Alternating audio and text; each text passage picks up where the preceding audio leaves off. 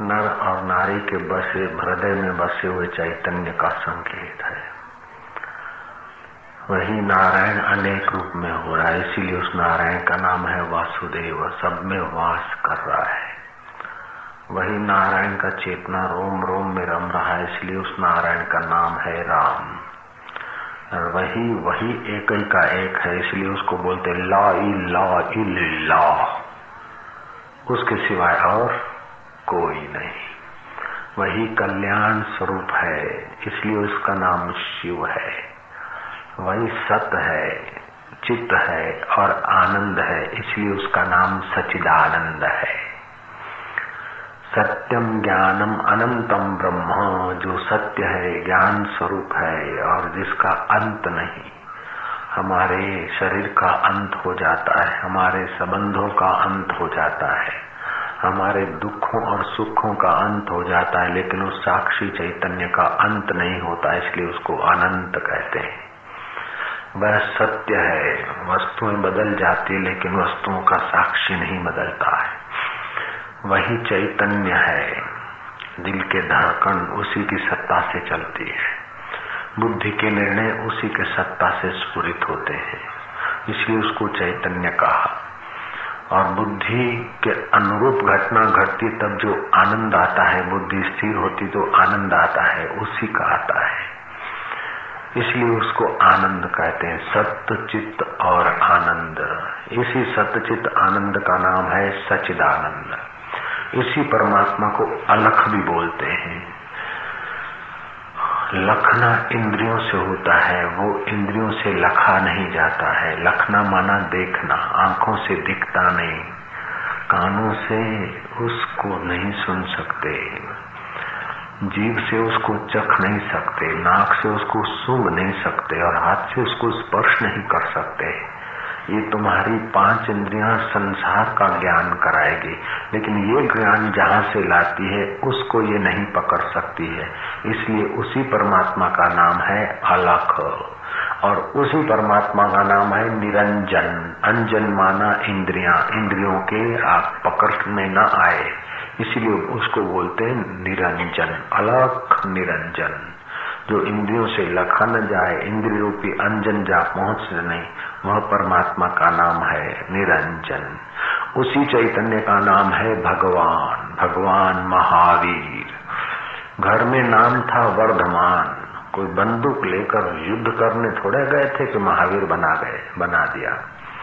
नहीं, बंदूक लेकर युद्ध करें, वो तो वीर हैं। लेकिन विकारों को जो समेट के अपने भगवान में आराम कर ले, उनको महावीर भगवान बोलते। भगवान का मतलब है भगवानो चार शब्द हैं। जिसकी सत्ता से भरण पोषण होता है, इस हाड़ मास के शरीर का भरण पोषण करने की जो योग्यता और सामर्थ्य है, वो भगवान शब्द के भकार का वाचक है। ग माना गमना आगमन, आना जाना, उसका जो सामर्थ्य स्फुरित होता है वो भगवान शब्द के गकार का वाचक है। व माना वाणी, वैखरी, मध्यमा पश्चंती और परा चार प्रकार की वाणी होती है। उस चार प्रकार की वाणी को जो स्पूर्णा देता है, चेतना देता है, वो भगवान शब्द के वकार का वाचक है। ये सब नहीं नहीं नहीं करने के बाद भी ये सब न हो जाए, संबंध टूट जाएँगे मरते समय। शरीर रह जाएगा यहीं का यहीं। शरीर मिट्टी में मिल जाएगा। संबंध यहीं कल्पना में खो जाएँगे। उसके बाद भी जो तुम्हारा साथ नहीं छोड़ता है, ये भगवान शब्द के आखिरी शब्द का नेति नेति का वाचक है। नेति नेति ये नई नई होने के बाद भी जो रहता है, उसका नाम है भगवान। भगवान बोले भगवान का भजन करो। तो गए मंदिर में ही तो भगवान की मूर्ति के आगे खड़े हुए। भगवान का भजन माना जिसकी सत्ता से भरण होता है, जिसकी सत्ता से गमनागमन होता है, जिसकी सत्ता से वाणी स्फुरित होती है, और जिसकी सत्ता त्रिकाला अबाधित रहती है, भूत भविष्य वर्तमान बीत जाता है, फिर भी जो नहीं बीतता, जो का त्यों हमारे पास, हमारे साथ रहता है। अरे मृत्यु भी जिसको नहीं हटा सकती नेति नेति करने के बाद भी जो नेति नहीं होता है, वो भगवान शब्द के नकार वाचक है। भगवान बोले, भगवान को जो जानता है अथवा भगवान में जो, जिसका मन बुद्धि स्थिति पाता है, उसको इस देश के बुद्धिमान लोगों ने भगवान कहा। जैसे भगवान शंकराचार्य, भगवान तो एक है। फिर इतने भगवान कैसे? सनातन धर्म कहता कि भगवान एक है, और वही सनातन धर्म कहता है कि भगवान शंकराचार्य, भगवान विष्णु, भगवान राम, भगवान महावीर, भगवान पतंजलि, माता में भगवान है, गुरु भगवान तो एक भगवान होते हुए जो धर्म कहता है कि एक ही भगवान है, वही धर्म कहता है कि भगवान शिव, भगवान विष्णु, भगवान राम। तो एक बार तो कहते हैं, एक भगवान है, फिर इतने भगवान के नाम क्यों लेते हैं? तो भगवान एक है, जहाँ प्रकट हुआ, वो भगवान के विशेष रूपों की याद दिलाकर और लोगों को भी उत्साह हो जाए कि तुम्हारे हृदय के छुपे हुए भगवान को भी तुम प्रगटा सकते हो।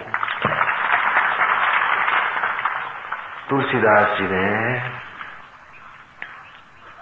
इसी भगवत भाव को अपनी भाषा में व्यक्त किया कि हरि व्यापक सर्वत्र समाना, प्रेमते प्रकट हुए में जाना। परमात्मा तो सर्वत्र समान रूप से व्याप रहा है, लेकिन प्रेम से वो प्रकट होता है। जैसे लकड़ी में आग छुपी है और बिजली के खंभों में लाइट छुपी है फिर भी बिजली के खंभों वाली लाइट तब तक काम नहीं आती जब तक उसके द्वारा कनेक्शन लेकर, फ्यूज बांधकर, अपने इंस्ट्रूमेंट ज्वाइंट नहीं करते, तब तक बिजली के खंभों की लाइट आँखों से दिखती नहीं है। वही लाइट जब फिटिंग के कनेक्शन से जुड़ती है तो कहीं वो ट्यूबलाइट होकर चमकती है तो कहीं गोला होकर प्रकाश देती है। कहीं फ्रीज होकर शीतलता बरसाती है तो कहीं प्रेस होकर कपड़े ठीक कर देती, चमका देती है तो कहीं महाराज हीटर होकर पानी गर्म कर तो कहीं सिगड़ी होकर चाय बनाती है तो कहीं माइक माइक होकर बाबा जी की चाकरी में हाजिर हो जाती है। जयराम जी बोलना पड़ेगा। खम्भों में देखोगे, ये लाइट है लाइट है, बोलते लाइट है तो दिखेगा क्या? लाइट है, जाके चखो, चाटो तो पता नहीं। लेकिन उसके कार्यों से उसकी लाइट की चेतना का स्वीकार करना पड़ता है, लाइट के प्रभाव का। ऐसे ही भगवान इन इंद्रियों से नहीं दिखता। फिर भी हाड़ मास के शरीर चल रहे हैं, बोल रहे हैं, सोच रहे हैं अदल बदल कर रहे हैं खट्टा खारा का अनुभव कर रहे हैं तो ये हमारे साधन, शरीर इंस्ट्रूमेंट है। ये शरीर साधन है भगवत भाव को प्रकट करने का। जैसे ट्यूबलाइट, माइक, ये लाइट को, लाइट के अस्तित्व की झांकी कराने वाले। ऐसे ही परमात्मा के अस्तित्व की झांकी इन चेतन शरीरों में होती है। लेकिन भगवान का तीन स्वभाव है जय राम जी की। भगवान सत है। ये अभी सुबह सुबह जो खास आदमी आते हैं जल्दी जल्दी उनको खास बातें सुना देता हूँ। बाद में फिर कहानियों के ढंग से चलेगी गाड़ी। अभी क्रीम क्रीम बांट लेते हैं, जयराम जी की। तो भगवान का स्वभाव है, सत्य, चित्त और आनंद। सत्य माना क्या? यस्य सत्ता त्रिकाला अव्यभिचरती इति सत्यम। जिसकी सत्ता तीनों काल में बाधित न हो, अव्यभिचारी हो। व्यभिचार को न प्राप्त हो, बदलने वाली न हो। जैसे फूल की माला है, एक महीना पहले नहीं थी और आठ दिन पहले बाद में नहीं रहेगी, बदल जाएगी। ये शरीर पचास साल पहले नहीं था, पचास साल के बाद नहीं रहेगा। तो ये बदल गया न? तो जिसकी सत्ता बदले नहीं यस्य सत्ता त्रिकाला अव्यभिचरती, जिसकी सत्ता तीनों काल में तब्दीली को, विचार को, बदलाहट को न प्राप्त हो, उसको सत्य बोलते हैं। जिसका विनाश न हो, उसको सत्य बोलते हैं। तो भगवान का सत्य स्वभाव तो हमें इन आँखों से दिखता है। मिट्टी का कण, रेती के कण को आप नाश नहीं कर सकते हैं। दुनिया के सब विज्ञानी मिलकर, दुनिया के सब लोग मिलकर भी रेती के एक दाने को नाश नहीं कर सकते। उसको घोल पीस के पाउडर बना देंगे, वो कण अति बारीक हो जाएँगे। लेकिन उसका नाश नहीं होगा। एक रेती के कण में से करोड़ कण बना दे, वो आँखों से ओझल हो जाएँगे, अदृश्य हो जाएँगे अदर्शन होगा, लेकिन उनका नाश नहीं होगा। हो सकता है क्या उसका नाश? रेती के दाने का नाश हो सकता है? नहीं। रेती के दाने का नाश नहीं हो सकता है। ये फूल नाश नहीं होता है। इसका जल विभाग जल को मिलता है, वायु उसमें, वायु तत्व वायु को मिल जाता है। पृथ्वी तत्व इसमें रह जाएगा, वो ज़मीन में रह जाएगा। ऐसे तुम्हारे जो फ़िज़िकल बॉडियाँ हैं, इनका भी नाश नहीं होता है। जब जिंदे हैं तो भगवान की चेतना का इसके द्वारा काम होता है। जब मर गए तो ये स्थूल शरीर जला दिया जाएगा तो इसमें जो पानी है शरीर में, रक्त आदि, वो बाष्प होकर अग्नि के द्वारा बादलों में पहुँच जाएगा। फिर कहीं गंगा होकर बरसेगा तो कहीं यमुना होकर बहेगा तो कहीं फूलों में या खेतवाड़ी में पड़ेगा। इस शरीर में जो तेज तत्व है, वो अग्नि के साथ विराट तेज में मिल जाएगा। इसमें जो वायु तत्व भरा है, मरने के बाद भी शरीर में वायु तो होता ही है। वायु वायु में मिल जाएगा। जल जल में मिल जाएगा। इस शरीर में जो पोलाण है, आकाश आकाश आकाश में मिल जाएगा।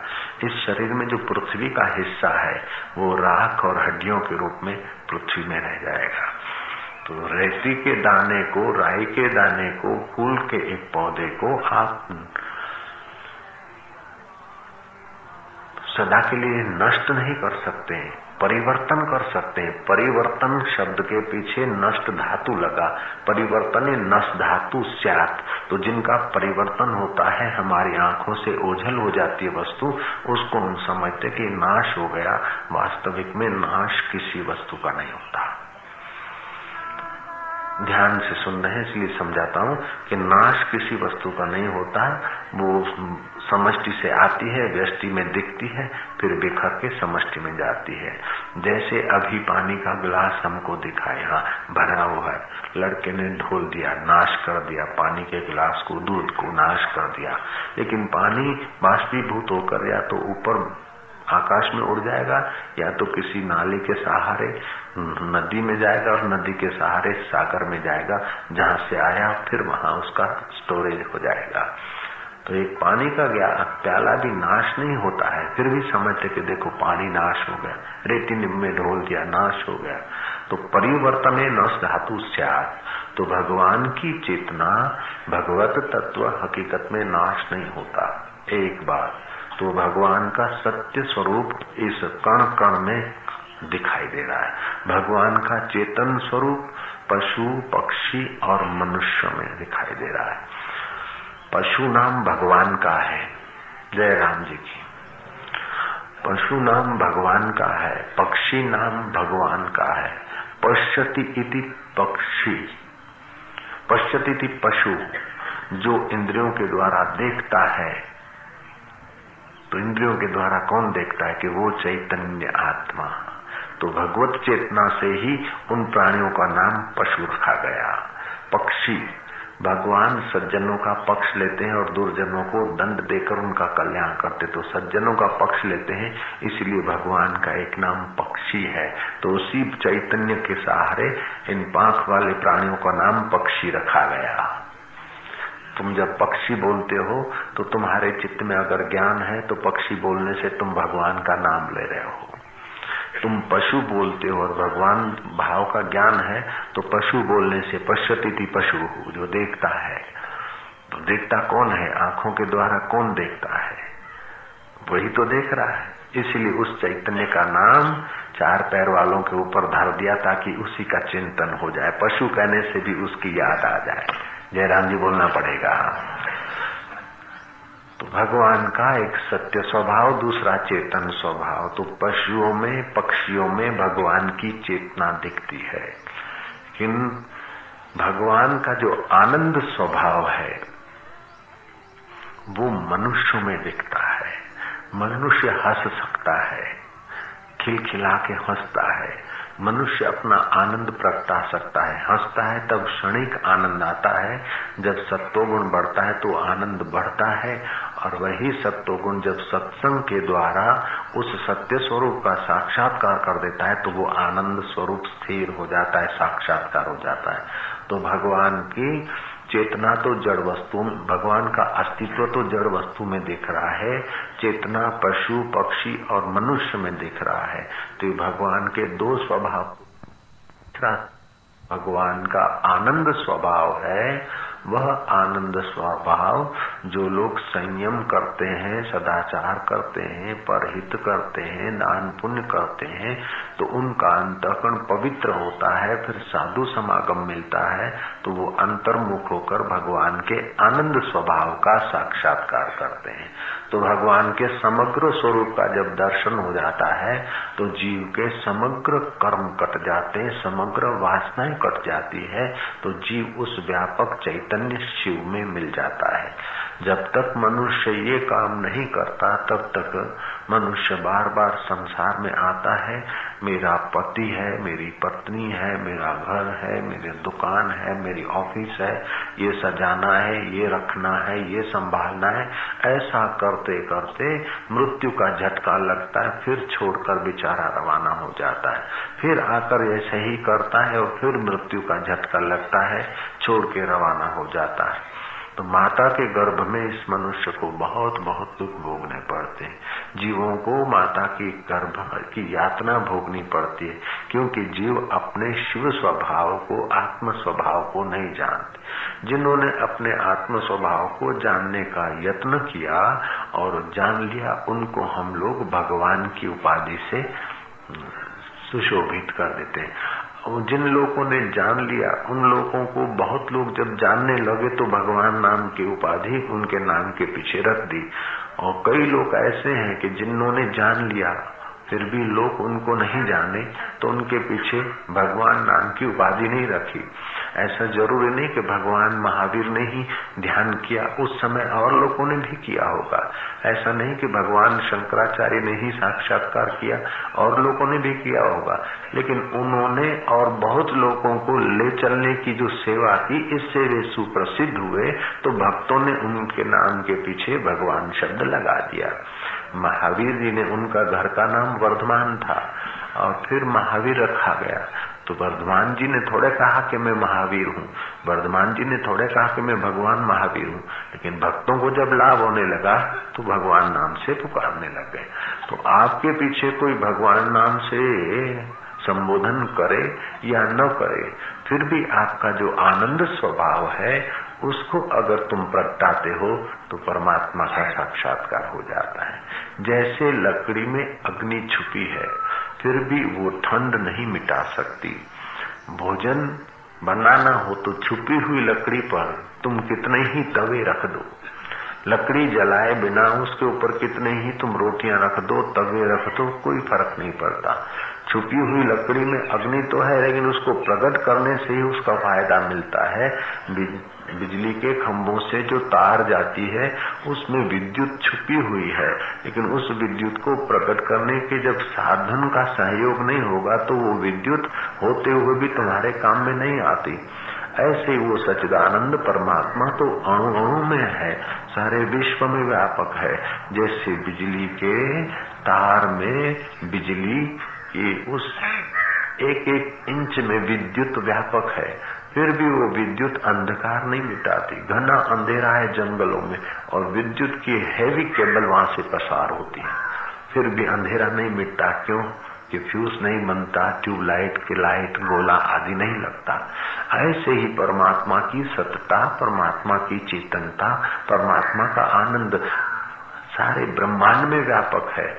फिर भी जब तक अंतःकरण रूपी गोला उचित जगह पर सेट नहीं होता, तब तक उस भगवान का आनंद स्वभाव का साक्षात्कार नहीं होता।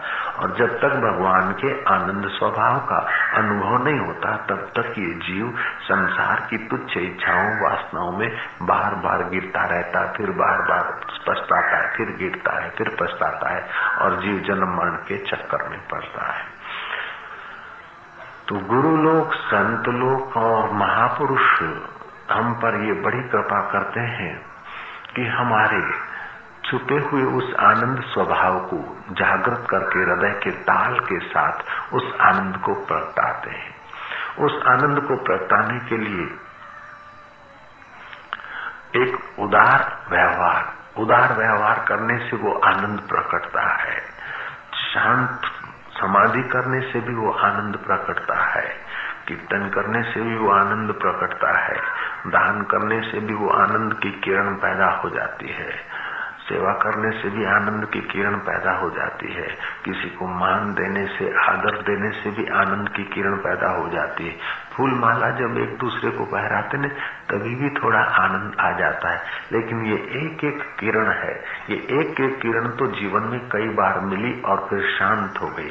सत्संग के द्वारा उस स्वरूप की पूरी अनुभूति हो जाती है। तब वो आनंद स्वरूप परमात्मा में उसका मन अमनी भाव को प्राप्त हो जाता है। फिर उसके द्वारा बड़े बड़े कार्य होने लगते हैं, फिर भी कर्तापन उसके चित्त को नहीं बांधता। इसी को कहते हैं जीवन मुक्त। राजा जनक की ये दशा थी। जीते जी मुक्त। व्यवहार करते हुए भी, राज्य भोगते हुए, सुख भोगते हुए, विकारों के व्यवहार में होते हुए भी, हृदय में विकार नहीं। एक ललनाए आकर अंग से लगे और दूसरे अंग पर बोले, रंधा घूम जाए तो मुझे कोई फ़र्क नहीं पड़ता। एक हाथ पर कीचड़ का लेप कर दो और दूसरे हाथ पर चंदन का लेप कर दो। फिर भी जनक बोलते, मुझे इन दोनों में कोई फ़र्क नहीं पड़ता। कीचड़ भी लगा तो ये हाड़ मास के शरीर को और चंदन भी लगा इसको। मुझ भगवत स्वरूप चिद घन चैतन्य को कोई फ़र्क नहीं पड़ता। ऐसी दशा राजा जनक की हम लोगों को जरा सा कोई आँख दिखा दे तो दुखी हो जाते जरा सा प्रलोभन मिल जाए तो सुखी हो जाते तो जरा जरा बात में हम क्यों फिसलते हैं कि हम अपने भगवत स्वभाव में नहीं ठहरे, हम अपने इंद्रियों के आकर्षण में ठहरे। जैसे कुत्ते को जलेबी दिखा दो तो पूछ हिलाएगा, डंडा दिखा दो तो पूछ दबा देगा। ऐसे हम लोगों को जब अनुकूलता मिलती है तो वो आनंद की थोड़ी सी किरण छलकती है और जब प्रतिकूलता होती है तो हम घबराने लगते हैं। तो ये अनुकूलता जो आदमी तुम्हारी सेवा करता है, तुम्हारा हित करता है, वो तुम्हारे पर अधिकार कर लेता है और जो तुम्हें दुख देता है, विघ्न डालता है, वो तुम्हारे कोप का पात्र बन जाता है। तो जिससे तुम कोप करते हो, उससे हो जाएगा द्वेष और जिससे तुम लाभ लेते हो, उससे हो जाएगा राग। तो संसार की चीज़ें तुम्हारे हृदय में राग और द्वेष की धाराएँ पैदा करती है। जब राग और द्वेष की धाराएँ पैदा होती है तो वो आनंद स्वभाव की जो शांति है, उससे जीव वंचित हो जाता है। और फिर थक जाता है तो उन धाराओं से थक जाता है तो सो जाता है। सो जाता है तो तमोगुण की चादर में ये जीव लपटा कर सो जाता है उस चैतन्य के गोद में। दूसरे दिन उठता है तो ताज़ा होता है, फ्रेश होता है। सुबह नींद में से उठते तो शांति आ रही, आनंद आ रहा है। नींद में से उठ के बैठे, थोड़ा शांत आनंद आएगा। नींद खुली पहली second, first second. First second का भी फ़र्स्ट हिस्सा, पहला हिस्सा। जो शांति और आनंद आता है, वो आत्मा का आता है। हर रोज तुम भगवान का दर्शन करते हो, लेकिन पता नहीं ना तो नींद में तुम जाते हो तो वहाँ सुषुप्ति के कारण तुम्हारा मन, तुम्हारी आँखें, कान, ये इंद्रियाँ मन में लीन होती है। मन बुद्धि में लीन होता है। बुद्धि जीव में लीन होती है। जीव चिदावली में लीन होता है, चिदावली चैतन्य में।